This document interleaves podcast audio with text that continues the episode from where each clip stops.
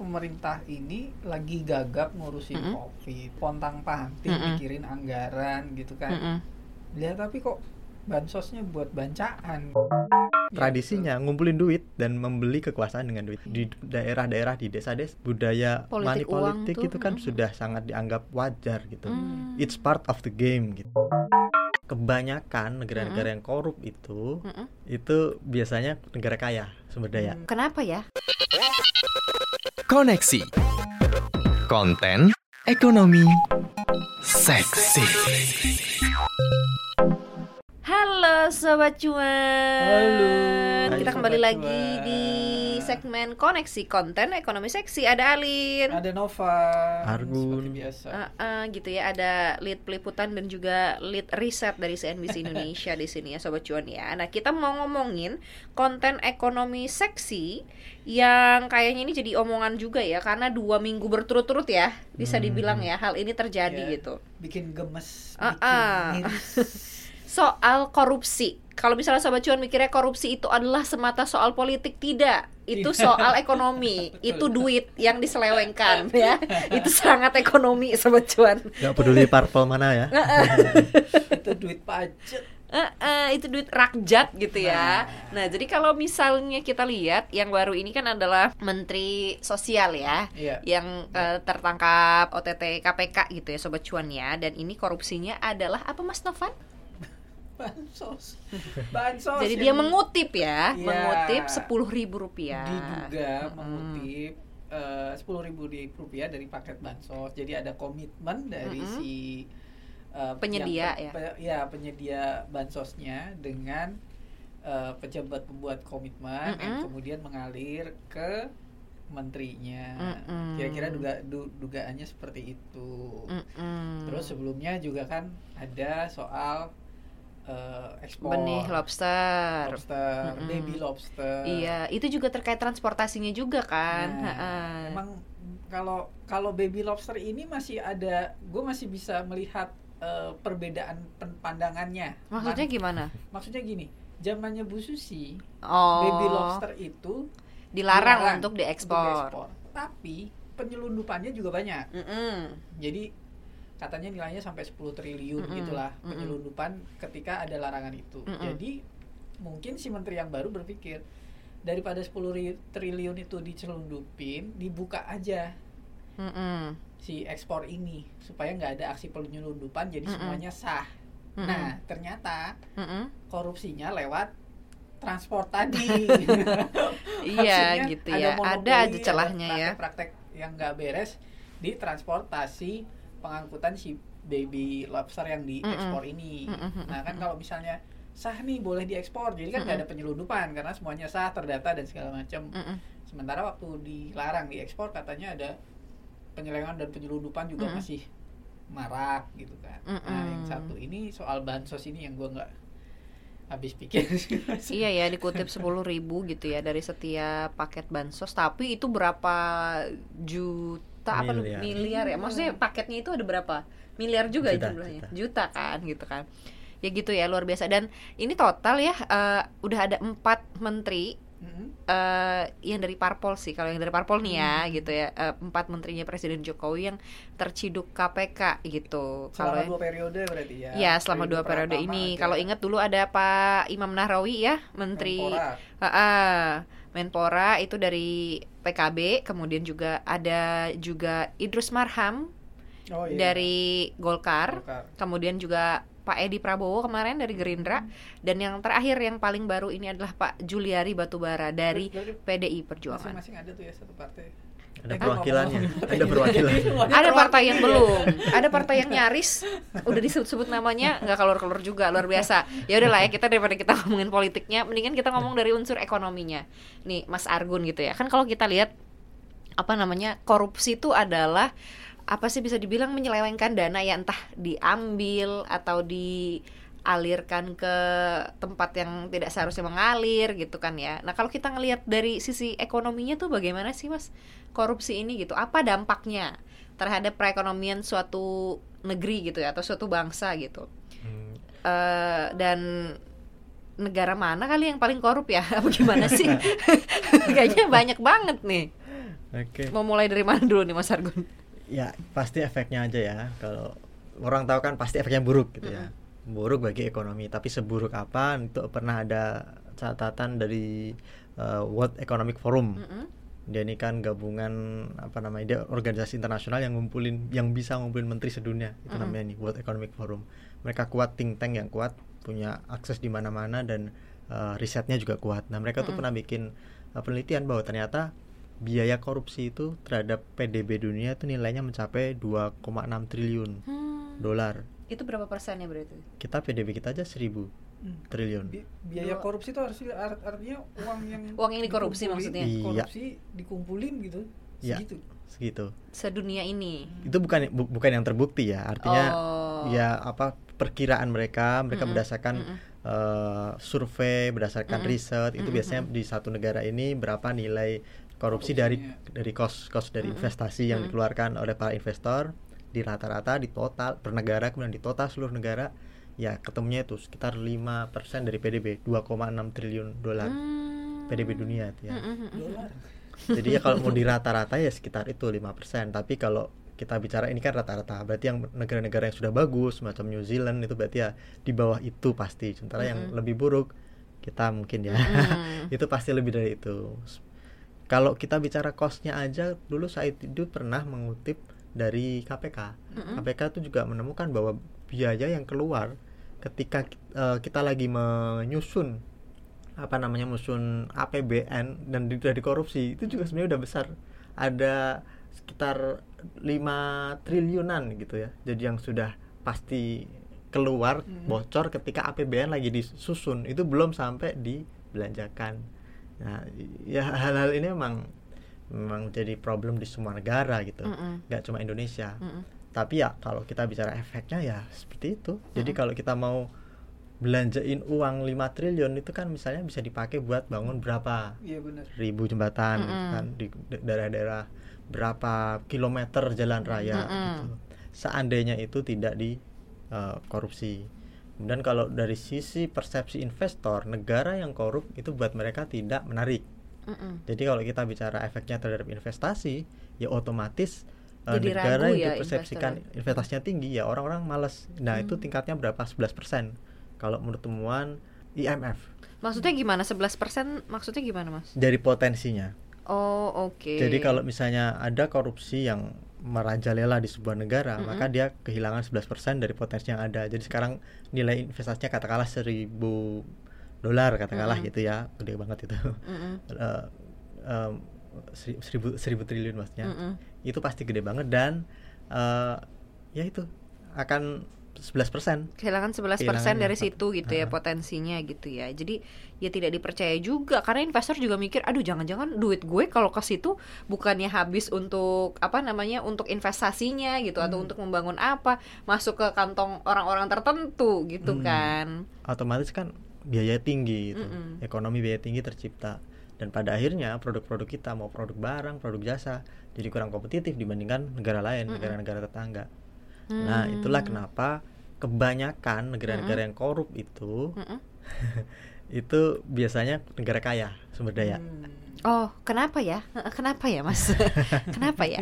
Jadi ini istilahnya tuh ada di ekonomi itu uh, natural resource curse. Oh. Kutukan sumber daya alam. sumber daya alam. Hmm. Jadi kalau negara orang sudah kaya itu biasanya orang jadi males Mm-mm. karena apa-apa udah ada Mm-mm. dan biasanya orang-orang yang ada di situ mereka jadi berpikir uh, gampangnya aja gitu. Jadi nggak berpikir untuk struggle gimana biar bisa survive. Hmm. Itulah kenapa dulu yang menaklukkan dunia itu kebanyakan tuh bangsa zaman dulu ya. Itu Mm. bangsa-bangsa yang iklimnya atau alamnya tuh sangat keras. Iya. Mongolia misalnya, Mm-mm. Viking. Viking gitu kan yang Mm-mm, mm-mm. yang Karena benar- dia untuk hidup aja luar biasa gitu ya, struggle-nya ya. struggle. Mm-mm. Nah biasanya negara-negara yang dijajah itu yang negara yang nggak agrikultur yang gemah limpahan Cinawi orangnya bangun tidur tiduran dulu kali.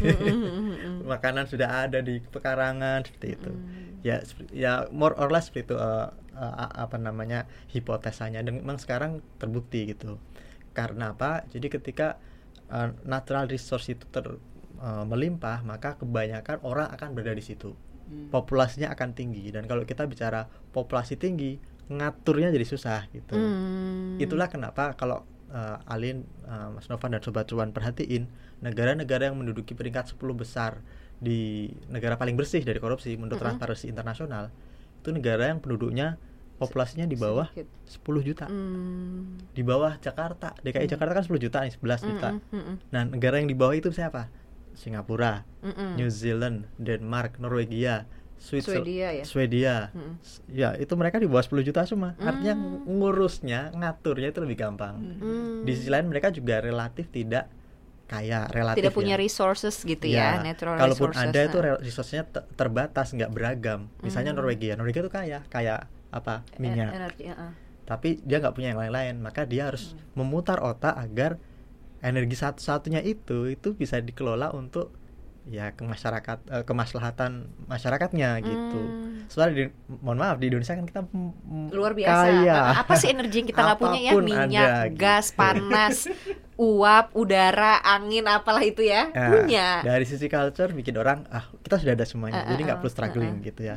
Kemudian dari sisi jumlah penduduk karena kan zaman dulu mungkin ya Mm-mm. zaman ketika migrasi bangsa-bangsa apa itu zaman-zaman Homo Holocene atau apa itu Mm-mm. itu pada ngumpul di sini penduduk penduduknya padat ya jadilah Nusantara dengan kekayaannya dan kompleksitasnya Mhm. makanya kita juga sekarang kan Transparency International di angka terburuk ketiga Asia Hmm. setelah India sama Kamboja itu Waduh. terbaru baru kemarin minggu lalu Kalau Apanya? Hah? Angka apa? angka transparansi internasional, Oh, Iya, transparansi. korupsinya terburuk. korupsinya terburuk. Iya, iya, iya. Itu berhubungan sama sama ini ya, Setelah- korupsi pelap ini bisnis juga. Setelah sih. India loh dan Kamboja. Kalau India tuh kan memang kayaknya korup banget ya. iya penduduknya padat juga Iya, penduduknya padat dan entah gimana kayaknya gapnya tuh luar biasa Iya. loh. Yang orang kaya di India tuh kaya banget, Nah, tapi yang miskinnya tuh luar biasa. selam ya selamnya bicara banyak. soal gap, gue jadi berpikir apakah mungkin karena gapnya terlalu besar? Maksudnya gini, gapnya kalau penduduknya kecil gitu kayak misalnya Swedia, Mas Agung Mm-mm. bicara Mm. tadi negara-negara Skandinavia, Eropa segala macam yang Mm-mm. penduduknya Mm-mm. kecil,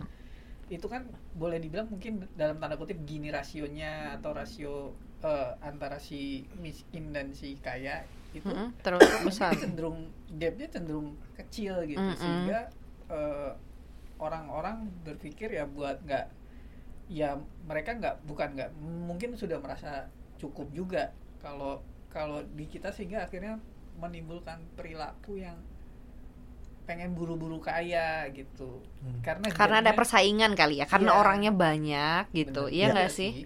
Jadi ya Iya, walaupun pikirannya resource-nya banyak juga, tapi orangnya banyak gitu. Jadi kita punya sense of uh, gue harus dapat lebih in Nah. order to survive gitu kali nggak Iya. tahu sih. dan gue juga harus bisa seperti orang dalam tanda kutip gue seperti orang yang kaya itu gitu Mm-mm. jadi sehingga ya mungkin ada orang yang berpikir bahwa akhirnya menempuh jalannya ya udah banyak hal yang bisa di kreatif sih dalam tanda kutip kreatif kreatif yang banyak amal kalau istilahnya akal maling.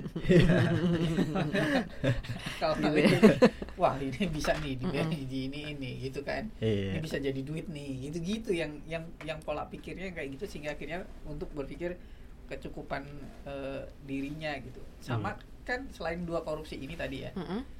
ada satu lagi yang mengganggu di era pandemi ini sebenarnya. Kabar bahwa misalnya DPRD Jakarta DPRD Jakarta gitu kan yang yang pengennya bukan pengen sih diajukan ada kenaikan Mau naik gaji. gaji Hmm. sampai 888 miliar totalnya Mm-mm. gitu kan untuk DPRD. Mm-mm, Totalnya sendiri. 600 juta sebulan katanya Nah, kalau di pokoknya totalnya rata-rata. jadi segitulah. Mm, Dan ini kan di di era yang seperti ini gitu kan. Dan Mhm. sebenarnya ya mungkin kalau dari sisi DPRD tujuannya dan segala macam ininya kan perlu di perlu dikaji Mm-mm. ulang lah pasti artinya banyak kabar yang di saat Iya tujuan lu apa sih Tom gitu orang lagi susah begini lu minta naik gaji gitu. kan. Rakyat lu aja banyak yang nggak berpenghasilan gitu kerja kan. gampang, fasilitas mudah eh, gitu. mm, Maksudnya mm. gampang tuh dalam artian gini. Ya mereka punya fasilitas, mereka dapat fasilitas segala macam dari dari uang pajak kita Mm-mm. juga gitu kan. Masa ia mau minta lebih, Mm. tapi kinerjanya juga artinya produk undang-undang juga nggak nggak segitu cepatnya gitu kan mereka Hmm. garap nggak seini gitu Art- nggak nggak ini gitu loh sama kerjanya kalau di swasta kan jelas gitu Mm-mm. Mm-mm. bagi bonus gitu berdasarkan misalnya pencapaian perusahaan apa segala macam karena dihitungnya bisnisnya KPI-nya benar. Iya KPI-nya jelas gitu Mm-mm. kan. Kalau kalau DPRD ini ki- KPI-nya apa gitu.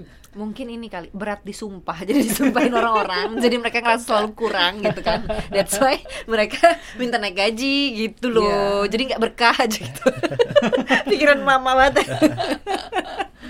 oh gitu sahabat cuan Iya sih, jadi jadi kan banyak banyak anggaran yang akhirnya hanya menyenangkan personal-personal yang ada di sana sehingga akhirnya orang pun yang di bawah berpikir bahwa kalau gue mau menuju ke kemakmuran gitu ya, Mm-mm. gue harus pintar-pintar, entah mendekat ke lingkaran kekuasaan atau apa gitu kan.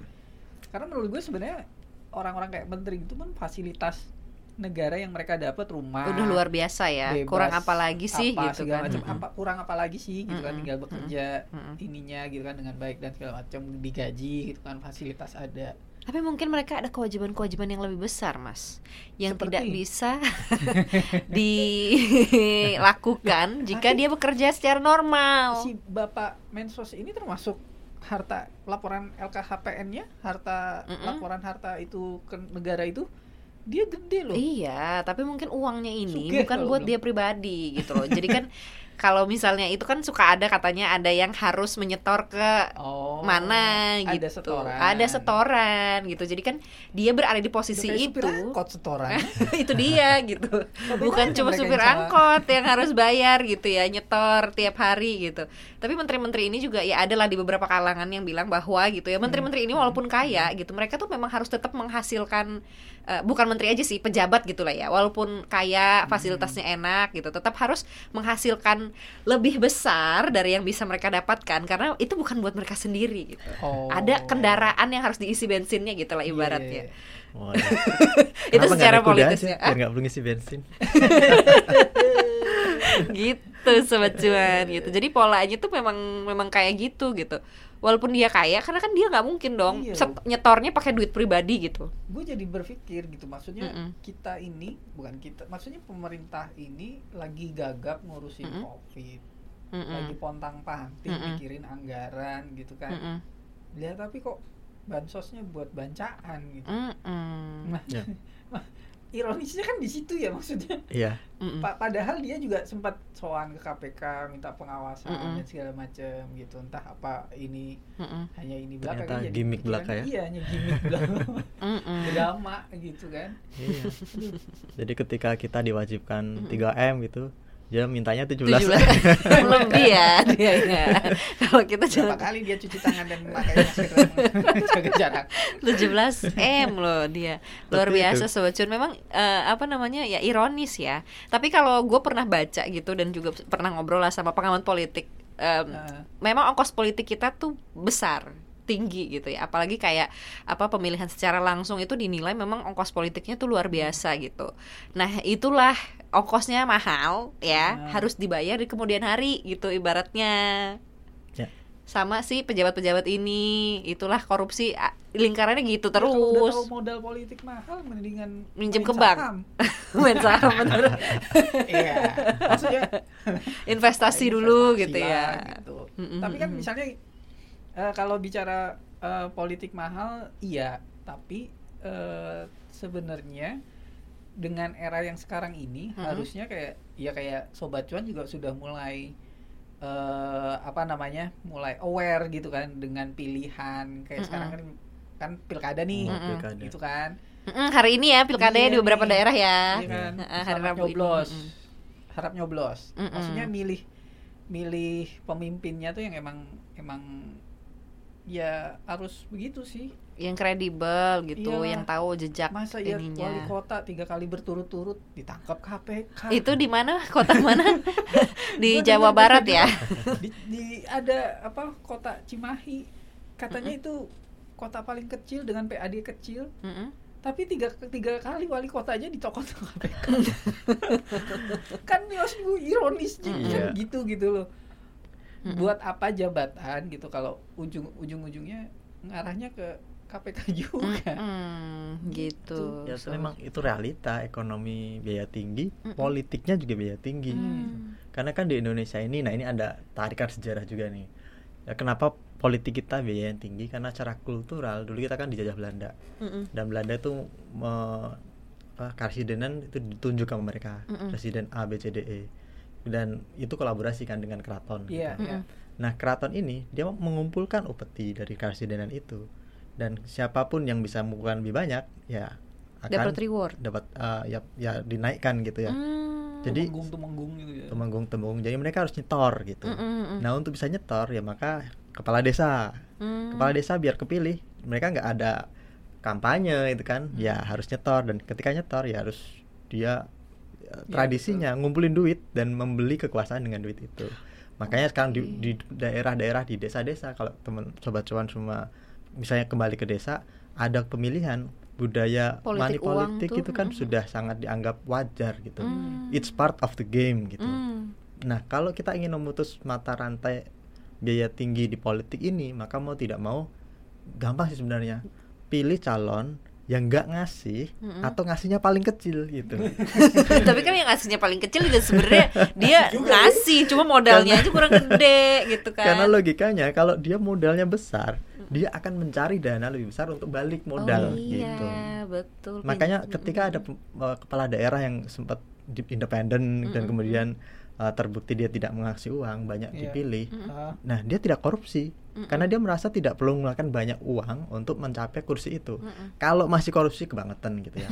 Tapi minimal kalau pakai hitung-hitungan matematika gitu ya, ah, ah. Kemungkinan korupsinya dia lebih kecil dibanding yang lain kalau dia nggak keluarin duit gitu. Hmm. Nah, dari situ dulu. Kemudian harusnya kalau kita ingin mengatasi korupsi, ya yaitu sobat cuan dan seluruh masyarakat Indonesia harus memegang teguh prinsip yang sama. Kita hukum orang-orang yang ngasih duit untuk mem- membeli suara. Gitu. Mm-mm. Ya percuma kita dapat berapa sih 100 ribu, 200 Iya, ribu, tapi lima tahun kemudian ya gak ada perubahan, Betul. duitnya hilang di PAD dan sebagainya. Nah, ke- kemudian kedua ya pemerintahnya kita harus niru Singapura.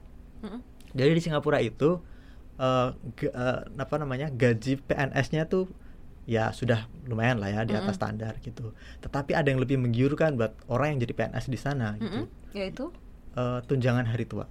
oh, Itu kita besar juga kan sekali. ada kan Ya. Pensiun, sebenarnya pensiunan pensiun. PNS kita tapi Iya. nggak seberapa ya Jadi di sana itu sangat besar sehingga kalau anda lu- eh, pensiunan pensiunan Singapura itu bisa jalan-jalan naik kapal dunia. pesiar di keliling Oh. dunia. Hmm, Tetapi dengan catatan kalau sampai terbukti korupsi, Mm-mm. menerima suap dan sebagainya, Nggak itu hangus. dapet. oh. Nggak cuman di apa dipotong atau gimana, hangus gitu. oke Jadi orang-orang di sana, pemerintahan di sana itu akan berpikir 3000 kali mungkin kalau menerima suap dan sebagainya kan dia akan Iya. mikir, waduh nanti masa depanku masa depanku mending aku duduk diam saja manis gitu kan Jangan udah dapat iya gitu dapat ya. duit gede gitu Ah. otomatis dia akan berpikir bahwa investasi gua adalah kerjaan yang ya baik. Maksudnya Mm-mm. salah satu bentuk investasi track gua record saya di itu hari adalah investasi adalah track record gua ketika gua Bekerja. bekerja, sehingga Mhm. akhirnya ketika bekerja punya track record bagus Mm-mm. nanti di masa tuanya tuanya, terjamin ya mereka terjamin Iya. gitu kan. kalau kita di sini kan mau Nggak ada jaminan. perform nggak perform ada mas jaminan tapi nggak seberapa. Iya. iya nggak sih? Mungkin sobat cuan ya Itu- yang ayah itu bukan ibunya. jaminan, hiburan. Iya untuk Ya. bisa nafas ya, aja untuk gitu. seneng aja udah dapat. Tapi bener ja- ja- jaminan jaminan itu yang mungkin membuat orang juga berpikir bahwa eh, pada suatu saat nanti ya mereka kayak harus harus punya catatan bersih gitu kan. Kalau Mm. Kalau di kita itu kan politikus politikus atau eh, ex menteri juga mungkin eh, yang sudah sudah pensiun gitu kan Mm. paling apa sih ngajar segala macam kalau misalnya investasi hari tuanya kan kita juga mungkin masing-masing personal gitu Mm. kan dan belum lagi masalah eh, mahalnya politik itu yang kata Alin setoran-setoran itu yang Mm-mm. ngaruhnya gitu kan tapi gue sih sebenarnya berpikirnya sederhana dimiskan dimiskinkan saja sih sebenarnya Ya. Maaf, yang ketangkep ketangkep itu gitu ya dengan harta-harta karena Mm-mm. ya kita juga nggak tahu ternyata harta-harta sebelumnya hasil apa gitu lebih setuju Tapi itu sih. proses untuk memiskinkan ini kan sulit ya. Di Hmm. satu sisi kan eh, pertama eh, ya misalnya dia lapor nih LHKPN itu Iya. gitu ya. Kita tahu nih apa aja berupa hartanya apa aja gitu kan. Untuk menyita aset itu kan tidak semudah itu. Belum lagi kalau rekening di bank kan, bank kan sangat menjaga ininya nggak sih Mas? Hmm. Apa privacy Nasabah. nasabahnya Ya. nggak sih? Iya nggak sih? kecuali sih. ada perintah pengadilan Iya, Hmm. ada perintah pengadilan nggak ada nggak apa-apa ketika sudah ada ditetapkan di pengadilan sih Mm-mm. eh, ya mereka harus eh, nurutin kenapa dimiskinkan gue Mm-mm. berpikirnya bahwa maksudnya efek jerahnya itu lebih mereka itu korupsi karena mereka mau kaya Mm-mm. nah gue berpikir bahwa ketika mereka korupsi justru yang mereka harus berpikir bahwa Tar- resikonya adalah justru miskin Mm. justru Justru miskin. cita-cita saya tidak akan tercapai gitu ya. Iya, Jadi, artinya mm. ketika gue korupsi mau ngumpulin duit dan gue jadi kaya, kemudian ketika berpikir bahwa oh wah resikonya kalau nggak kaya miskin banget. artinya kalau ketangkap ya gue jadi malah justru miskin banget Mm-mm. gitu. Dimiskinkan tuh dalam Mm. artian itu gitu. Ya mungkin Mm-mm. dalam masih perlu difikirkan soal ya kemanusiaan dan segala macamnya itu kan. Mm-mm. Tapi yang penting mungkin efek jerahnya akan lebih terasa sih ketimbang ketika hukumannya adalah Hukuman. dimiskinkan gitu ya. Entah Iya. mekanismenya bagaimana gitu ya, sobat dan itu di Indonesia belum banyak belum dijalankan gitu Heeh. jadi misalkan nih saya korupsi Mm-mm. 5 triliun gitu Mm-mm. Dan kemudian saya hanya terbukti melanggar beberapa pasal dan Mm-mm. itu hanya diwajibkan membayar denda 50 miliar atau 100 miliar. Mm. ya kan berarti saya masih surplus. Jadi Iya. kalaupun saya dihukum 10 tahun 15 tahun Iya tak tak tak iya orang Jawa bilang. Ih, tak Ah, celakoni. tak lakoni. Oke masuk penjara. Siap. Saya invest aja, saya trading. Iya, 15 15 tahun kemudian keluar-keluar saya masih kaya Iya. gitu. apalagi pejabat gitu kan maksudnya ketika dia levelnya ini gitu kan nggak mungkin yang maksudnya dalam tanda kutip eh, penjaranya penjara yang ece-ece Bisa, gitu uh, ya. Ya, Kayak apalagi- penjaranya Setia Novanto di mata Najwa gitu ya. Kayaknya nggak mungkin ya. ya bener makanya kenapa pulang-pulang miskin gitu kan itu paling nggak Ya. ya, berpikirnya sih seperti itu Mm-mm. kalaupun misalnya secara hukum nggak tertulis eh, ya mungkin dari sisi pemerintahan gitu ya presidennya misalnya next presiden bisa Mm-mm. ngomong gua mau menteri-menteri gua Mm-mm. nanda tanganinya bukan cuma fakta integritas fakta Mm-mm. bahwa mereka bersedia dimiskinkan kalau mereka Mm-mm. terbukti korupsi Atau kayak presiden Filipina tuh apa yang main tembak aja dibunuh aja udah bunuh bunuh bunuh bunuh gitu kan. Kalau korup gitu kan. Ya itu kalau Filipina. Siapa Bukan, namanya? Filipina itu Eh? Ini gembong narkoba Oh, pengedar. gu- iya. Tapi kalau korupsi ya Korupsi sesuai lah ya? kita. Kecuali Oh, iya, Cina. iya. Kalau Cina ada hukuman mati buat Hmm. koruptor. Iya, iya. Dan ya mungkin itu eh, kalau kita bicara efek jerah, wah itu besar efek jerahnya. Mm-mm. Jadi orang kalau terbukti korupsi mati ya sudah, Hmm. nggak akan Mm-mm. akan berpikir ulang kalau mau Mm-mm, korupsi mm-mm. gitu. Tapi Karena kan sekarang di Indonesia nggak ada. nggak dapat kesempatan kedua kan Iya. Karena Ya udah- percuma kaya kalau kemudian dia mati. Mati. Buat apa yang buat gitu. ya yang dimati ahli waris misalnya ya Mm-mm. buat apa juga gitu. Iya. dia nggak bisa menikmati Mm-mm. gitu. Tapi ada beberapa negara ya kayak Korea sama Jepang gitu Hmm. kayaknya eh, budaya malunya tuh luar biasa gitu. Jadi kalau misalnya apa eh, ada tuduhan korupsi aja gitu ya dia mundur, ada yang dia Hmm. mundur gitu dari jabatannya. Ada yang sampai bunuh diri gitu kan saking menahan malunya gitu. atau dibunuh Lin. Oh gitu iya. ya. biar nggak banyak yang dapat Yang- kena ketarik Oh, gitu soal Jepang ini menarik. Waktu Uh-uh. itu gue pernah apa eh, riset sedikit so, soal CEO-nya Nissan yang Carlos gone Ghosn ya, Mm-mm. yang benar-benar gone, maksudnya dia kabur. Mm-mm. Jadi dia ditangkap sama ofisial Jepang karena penyelewengan dana gitu Mm-mm. kan. Dana perusahaan. Dia ditangkap terus Mm-mm. sempat ditahan, terus bebas, kemudian di tahanan rumah Mm-mm. Terus tahu-tahu akhirnya dia berhasil melarikan diri ke Libya kalau nggak salah sekarang karena karena dia ternyata keturunan eh, Libya atau apa gitu Hmm. Mm-mm. jadi dia itu ditangkap itu juga karena gara-gara penyelewengan dana korporasi yang itu Mm. sebenarnya di Jepang meskipun lu korporasi Mm-mm. itu sebenarnya praktek yang sangat memalukan Mm. Kemudian, dia juga ternyata salah satu CEO yang dengan bayaran tertinggi di Jepang. Sehingga katanya eh, si Gon ini merasa bahwa dia tuh diakali sama pemerintah Jepang Mm-mm. gitu kan. Padahal menurut dia bahwa aturan di negara-negara lain nggak ada masalah gitu kan untuk Mm.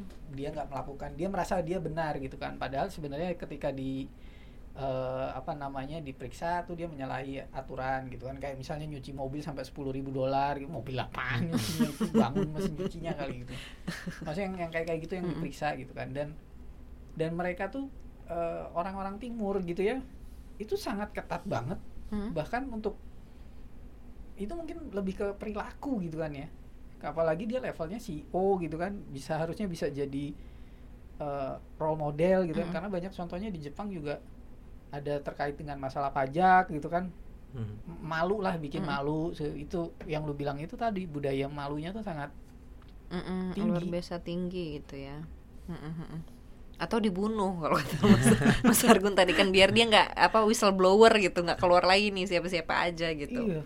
Yang yang ini yang terlibat gitu sobat cuan di ya. kita aja bisa ngulang maksudnya ya maksudnya korupsi habis ini ketangkap lagi gitu Ah, ah, lagi gitu slow bisa. slow aja gitu ya Hmm. Nah kalau misalnya eh, masalah korupsi gitu, kalau misalnya sobat cuan suka nonton ini late Sh- the, eh, the late night show with Trevor Noah gitu ya, dia ini kan salah satu presenternya tapi juga stand up comedian nih latar Iya. belakangnya gitu. Hmm. Nah salah satu apa line-nya dia deh pokoknya yang yang dia awal-awal dia selalu ceritakan gitu ya jokes eh, stand up komedinya, ini adalah tentang Jacob Zuma. Jadi presidennya Ame- eh, Amerika lagi, presidennya Afrika Selatan Hmm. yang katanya tuh korupsinya tuh udah keterlaluan gitu. Bahkan dia tuh memang sampai tidak memikirkan rakyatnya Hmm. gitu. Oh. Jadi eh, uang apalah dibikin kolam renang rumahnya yang gitu-gitu. Istrinya lah beli apa gitu, yang Iya, gitu-gitu dan rakyat eh, Afrika tuh tahu gitu. Tapi waktu itu tidak bisa berbuat macam-macam Hmm. gitu. Nah, sampai sekarang tuh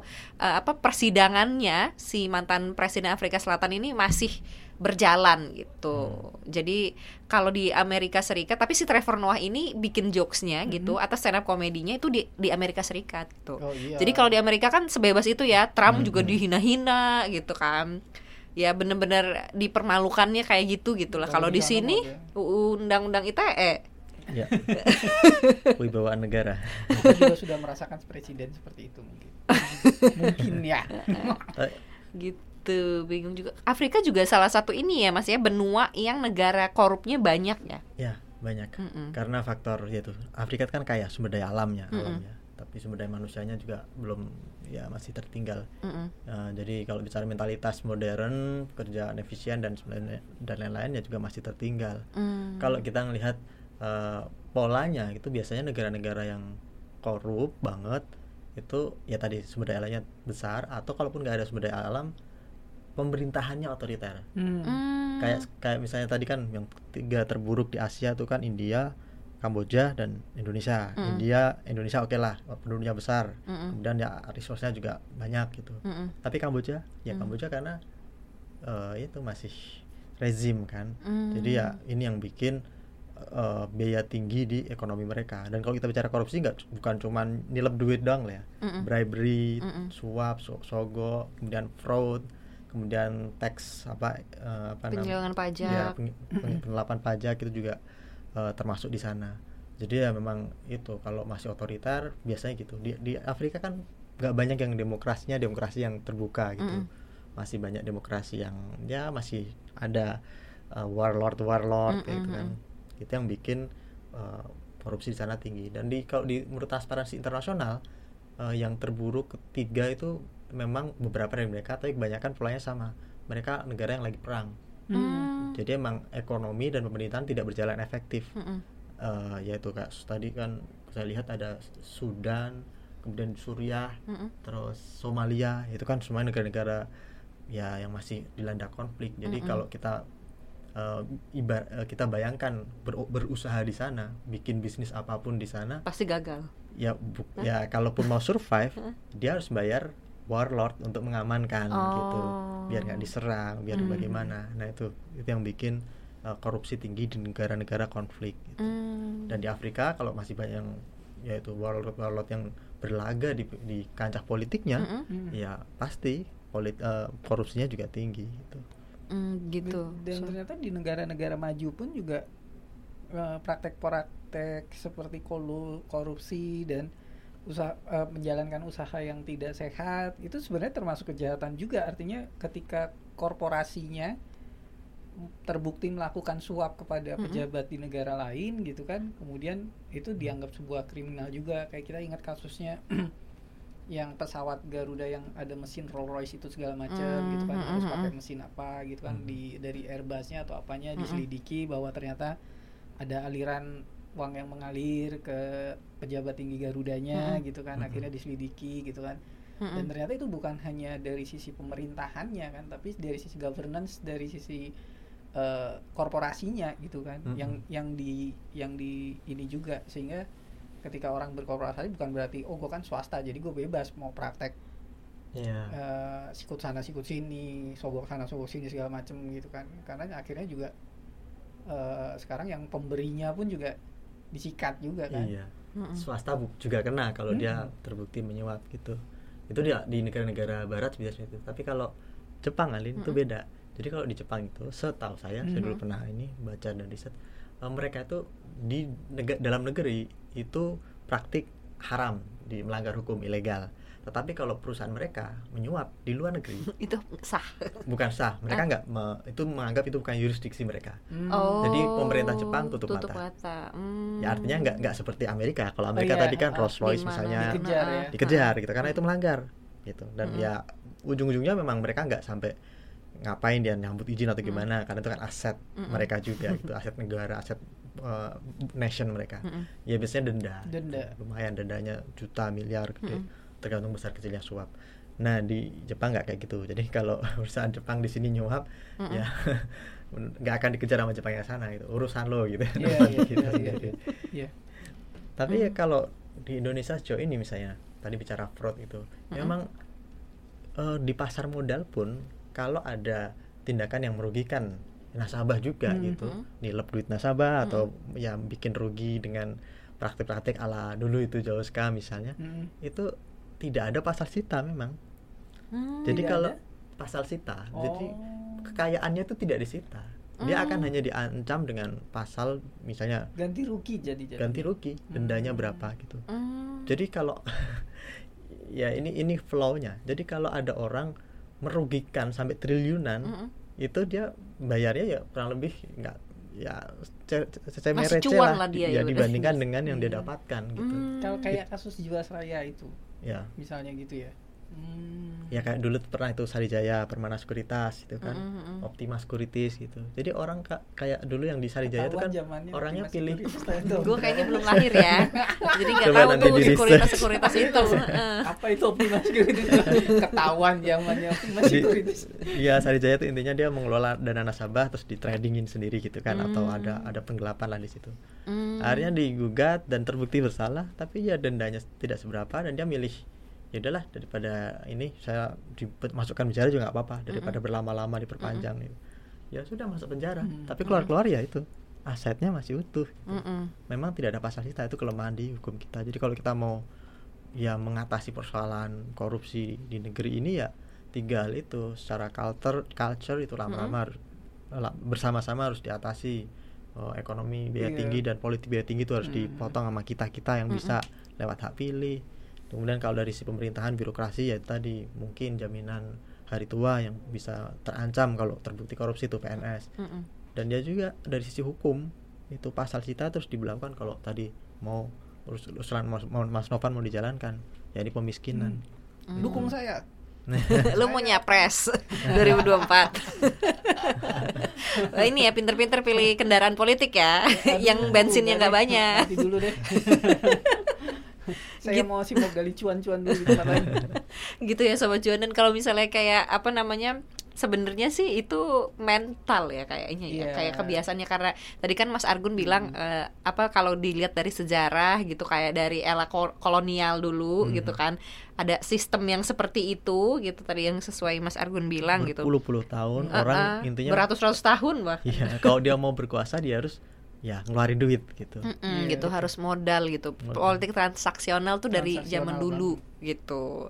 Jadi mungkin kita nih sobat cuan ya generasi milenial dan Gen Z dan Gen Alpha eh, makin ke bawah nih sekarang. Mungkin Mas Argun dan Mas Novan eh, cucu-cucunya kali ya Gen Alpha ya. Kayak saya gini gitu ya. Nah itu kita harus lebih sadar sih sobat cuan ya. Karena kalau jadi gue tuh sempet waktu gue SMP gue tuh marah banget. Eh SMP apa SMA gitu lah. Ya gue kan tuh selevel sama gua. Ah, oh.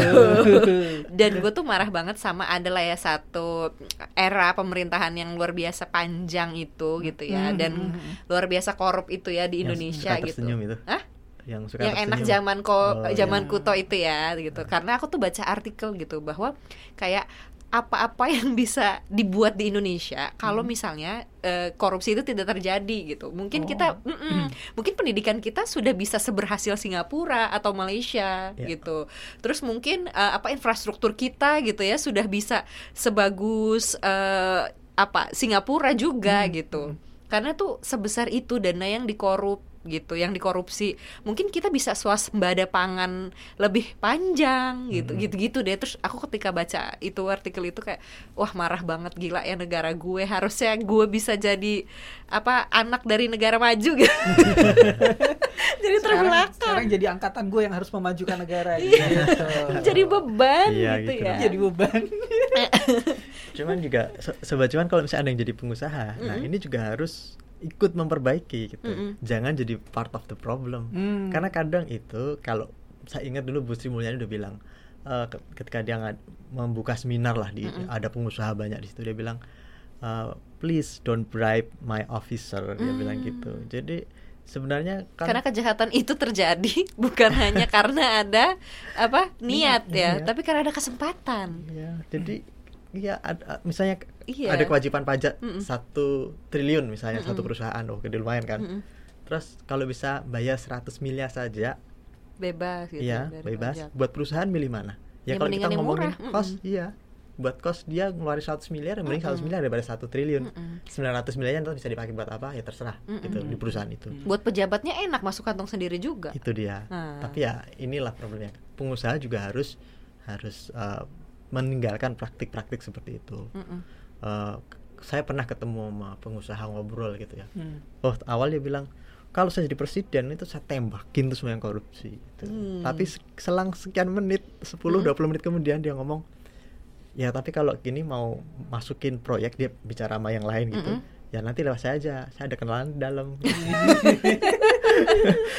Iya bahwa hanya korupsi sekian menit gitu tembak aja tembak itu ya Terus KKN kemudian- itu kemudian- sepaket ya. iya terus kemudian dia bilang "Eh, karena ya kita belum bisa seperti negara-negara maju ya emang sekarang prosesnya seperti sekarang kalau nggak Mm-mm. kayak gitu ya nggak bisa bis- berbisnis gitu Mm-mm. jadi ini kayak seperti ayam dan telur mana dulu gitu anda mau mulai bagus dulu atau anda ngikut arus dulu gitu Hmm. Iya. nah itu yang susah sih sekarang kalau- kalau misalnya ada pengusaha lempeng-lempeng kemungkinan ya izinnya tuh lama gitu kan Mm-mm, mm-mm, kemudian ya berbelit gitu. Iya. tapi kalau anda ngasih dikit mm-mm. atau ya dikit dalam tanda tapi kutip memang ya kalau bisa gue lebih cepat personally memang merasa bahwa it- ah, itu harus dimulai dari para pelayan masyarakat Pemerintah. Artinya gini PNS eh, kalau misalnya mereka mem- membuka peluang kalau memang mereka mengerjakan bagiannya dengan baik Mm-mm. gitu ya yang memang nggak ada kutipan ya dibilang nggak ada oh nggak ada pak ini free itu kan seperti itu mereka nggak rugi Mm-mm.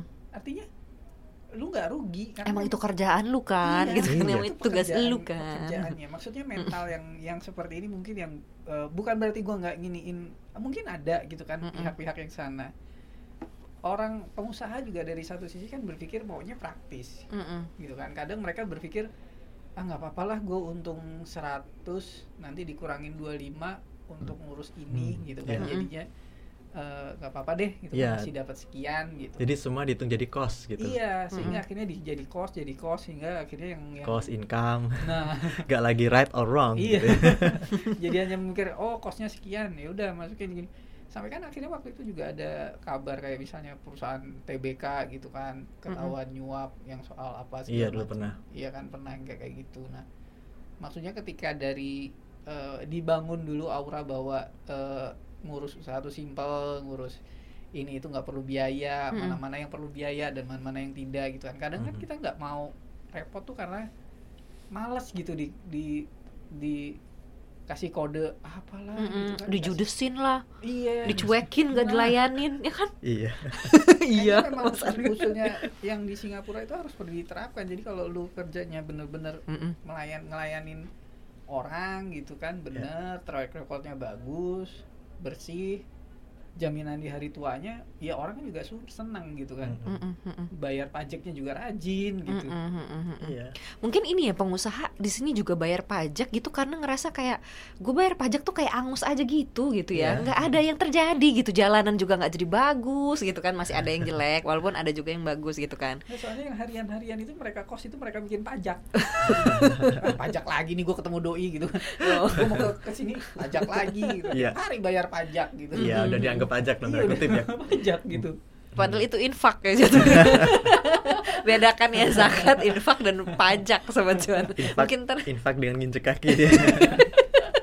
infak terpaksa. Aduh, memang harus mulai dibenahi sih ya apalagi kalau misalnya ada sobat cuan udah berpikir ah gue pengennya jadi PNS Mm, mohon maksudnya berpikirnya Jadilah jadi- PNS eh, yang jadilah PNS berkualitas. bagaimana Mm. gitu kan Ya. jangan hanya sekedar pengen jadi PNS soalnya ada tunjangan ini hari tua gitu Hmm. kan ada pensiunnya terjamin itu loh rata-rata mindsetnya tuh kayak gitu bukannya mengeneralisir ya Ya.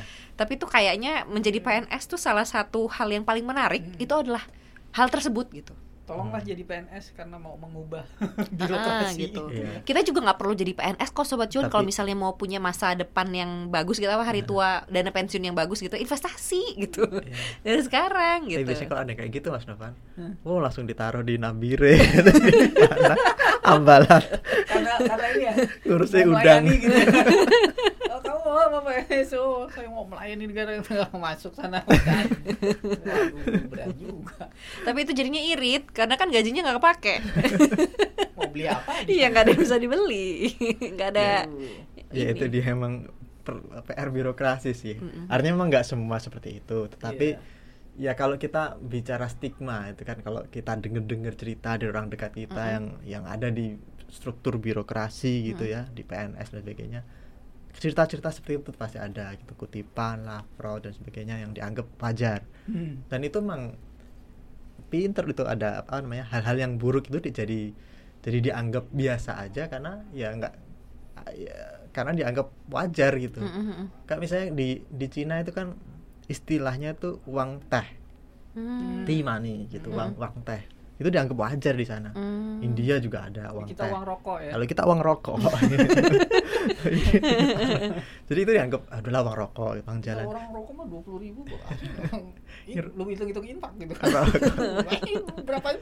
ratus ribu. Oh. orang Kok. Ro- rokoknya 2 juta. Iya belinya jauh di Medan Sama tiketnya juga itu ya kalau begitu jadinya tapi emang harus diakui nih eh, kita sebagai konsumen sebagai Mm-mm. publik pengguna jasa apa, aparat negara itu Mm-mm. kadang kita juga tergoda untuk melakukan itu itu biar Paling- cepat gitu biar cepat paling gampang misalnya uji tes eh, SIM Mm. uji SIM itu kan sebenarnya ya kalau mau bisa tapi Hmm. harus beneran ya kan Hmm. beneran kalau naik motor kalau Alin Mas Onavan pernah itu belokannya aduh Hmm. susah banget tapi kok ya bisa gitu terus biasanya ya udahlah cepat Nah. aja itu salah satu praktek yang menguntungkan dua belah pihak jadi Nah. gini kalau sama-sama kalau lu ngasih gini kalau lu ngasih pengujinya tuh nggak perlu nge- ngecek hasil ujian lu bener salahnya jadi nggak perlu ngoreksi tapi kan jadi tingkat kecelakaannya gitu ya di negeri itu jadi tinggi gitu jadi kalau korupsi gitu ya pokoknya yang yang yang menyalahi aturan ini pasti tuh dampak buruknya tuh ada aja sobat cuan gitu mungkin kita Hmm. ngerasa it's fine nggak Iya. apa-apa dan gitu itu ya merusak mentalitas secara umum Mm-mm. gitu sistem Mm-mm. Mm-mm. jadi kalau misalnya kita anggap oh itu udah biasa yang penting cepat Mm-mm. tapi overall nanti di aparatur lain juga oh itu biasa biasa Mm-mm, biasa biasa biasa dan ya nasional dan kemudian Mm-mm. kita di sini ngeluh soal korupsi yang yang merajalela Mm-mm. gitu. nah padahal kita ada peran di situ pada kadang Mm-mm. jadi kita emang harus mulai mengubah minimal paling gampang tadi pilkada deh sekarang Mm-mm. besok mau pilkada pilih yang nggak ngasih duit hari kalau ini bisa pilkada hari ini uh-uh. oh iya liburnya besok tapi atau ya tadi usahain kalau perusahaan ingin birokrasi kalau nggak nyuap nggak usah nyuap gitu karena Mm-mm. ya agak ribet dikit nggak apa-apa saya dulu pernah eh, kena tilang gitu kan ini Mm-mm. paling gampang yang orang sering hadapi Mm-mm. kena tilang biasanya nitip ya kan cepat Mm-mm. Nah, mau damai atau gimana Nah, nih apa saya sidang akhirnya- gitu saya mau lempeng akhirnya ikut, ikut Sidang. sidang oh antrinya seharian tapi ya sudah harus cuti sehari Mm-mm. ya seperti itu memang Mm-mm. tantangannya besar kalau mau mengubah Iya budaya karena ini Iya karena mungkin di persulit sehingga kan orang Indonesia tuh pengennya praktis. Mm-mm. Nah, praktis tuh ada harganya, Bos. Hmm, gitu Mau ya. praktis. Heeh. Mau instan. Tapi harusnya yang instan instan itu instan instan itu lebih murah gitu kayak Malah. Atau tidak perlu bayar. Heeh. Itu makanan kali. Yang lebih murah. nah sidangnya online misalnya Hmm, sidang sih gitu. Lewat Zoom ya. Lewat Zoom. gitu ya sobat cuan ya. Jadi kalau ngomongin korupsi tuh ya ada sejarahnya, ada partisipasi kita juga di situ. Mungkin kita Iya. memaklumi ya selama ini gitu ya. Cuma ya Alin harapkan gitu kita ke depannya atau mungkin nanti generasi-generasi setelah kita gitu ya sobat cuan ya tidak permisif lagi terhadap korupsi Hmm. gitu ya yang ya kata Mas Argun tadi diawali dengan ketika pilkada ini nih sobat cuan yang mungkin di daerahnya Iya. juga adalah eh, lagi pilkada gitu ya memilih Ada ada ka- kandidat bekas koruptor gitu. Mm, jangan dipilih Masih ada ya. Harusnya masih bisa kan? masih Iya, bisa masih ada. Iya. gitu Malu loh. Eh, sobat cuan kalau misalnya eh, wah daerah gua gitu, wali kota gua ketang ke Mm-mm. ada satu daerah Mm-mm, eh, bangun tugu anti korupsi mm-mm. di mana sih Kalimantan ya di daerah Sumatera. oh Sumatera ya daerah Sumatera Daerah uh-uh. Sumatera. Bangun tugu korupsi. anti Tugu- korupsi Tugu anti korupsi gitu. Ternyata pembangunan tugu itu dikorupsi. Jadi itu subjek korupsi. Ketangkap gubernurnya. Hmm. Maksudnya eh ya gitu deh, jangan terlalu banyak banyak ini kan gimmick-gimmick oh, Mm-mm. ujung-ujungnya masuk itu juga gitu kan. Mm-mm, Pilih gitu. pilihlah yang bener deh. Mm-mm. Hmm. cuan tuh atau harta tuh tidak selalu ini ya tidak selalu jadi yang utama di dunia Lebih ini ya. seru kan Heeh, cuan dari investasi gitu kan. heeh. Dari ini jadi eh, resikonya kita masih bisa manage seru-seruannya di situ Mm, gitu kan. Eh, ini korupsi tuh high risk high return juga ya ternyata ya. buset. itu mah bukan itu wah itu menjalimi. Iya. Eh, high sin berdosa dosa besar banget gitu sobat cuan Iya. itu aja kalau dari Alin kalau dari Mas Argun atau Mas Novan ada eh, sudah aduh sudah. ini kalimat penutup? Iya. ya paling ya gitu. Kalau kita ya pantau bersama-sama lah pemerintah dan kalau kita bis- bisa mulai dari diri sendiri gitu. Ya cuan pasti bisa didapatkan ya dalam Mm-mm. aktivitas bisnis. Tapi manfaatnya akan lebih besar kalau uh, proses ekonomi dan bisnisnya itu lebih efisien gitu. Gitu. ya bahkan kalau tadi bikin anggaran negara aja KPK bilang sudah dikorupsi 150 triliun. Sorry bukan Mm-mm. 5 triliun 150 triliun yang diperkirakan bocor dalam menyusun anggaran. Ya banyak yang pemerintah daerah biar DAK-nya lolos dinaikkan itu mereka ngasih berapa ya kayak gitu-gitu. Nah hal ini memang PR besar buat kita tapi ya harus diubah gitu ya mau tidak mau gitu. Apalagi kondisinya juga lagi kayak gini gitu ya. Nah, jadi eh, eh, gitu cuan. pilkada coba. Kondisi normal aja nggak dibenerin apalagi kondisi kayak gini. Mau bener gimana? Ya iya kondisi sih. pas kondisi bener aja korupsi nggak bener udah. Apalagi di, di tengah kondisi yang begini ini. Kondisi pandemi ini ya di mana orang-orang juga semua susah gitu sobat cuan. Nah, jadi ya intinya gitulah ya sobat cuan ya. Caranya yang benar gitu eh, dan kalau misalnya caranya benar gitu mudah-mudahan juga nanti eh, efeknya juga akan baik gitu sobat cuan. Karena kalau misalnya caranya menyeleweng atau tidak benar gitu ya Mas Argun ya pasti itu ada rusaknya tuh nanti di mana ada gitu. Kalau nggak di kita mungkin di tetangga kita anak-anak kita. Anak cucu kita. Mm-mm, anak cucu kita gitu sobat cuan. Gitu aja soal korupsi dan hubungannya dengan ekonomi tadi ya. Kita tidak melanjutkan ke politik karena ini bukan mata najwa ataupun apa ya ya acara-acara politik itu gitu. Itu tadi yang bisa kita obrolin eh, sama sobat cuan. Kalau misalnya sobat cuan punya ide gitu ya apa nih yang harus dibahas di koneksi gitu boleh banget di DM ke Instagram @cuap underscore cuan gitu ya sobat cuan ya. Kalau misalnya lagi denger ini boleh dong di mention juga kita di Instagram @cuap underscore cuan. Nanti kita repost deh. Gitu aja lah ya dari Alin. Jadi Alin pamit. Novan. Argun. Dah sobat cuan. Bye-bye.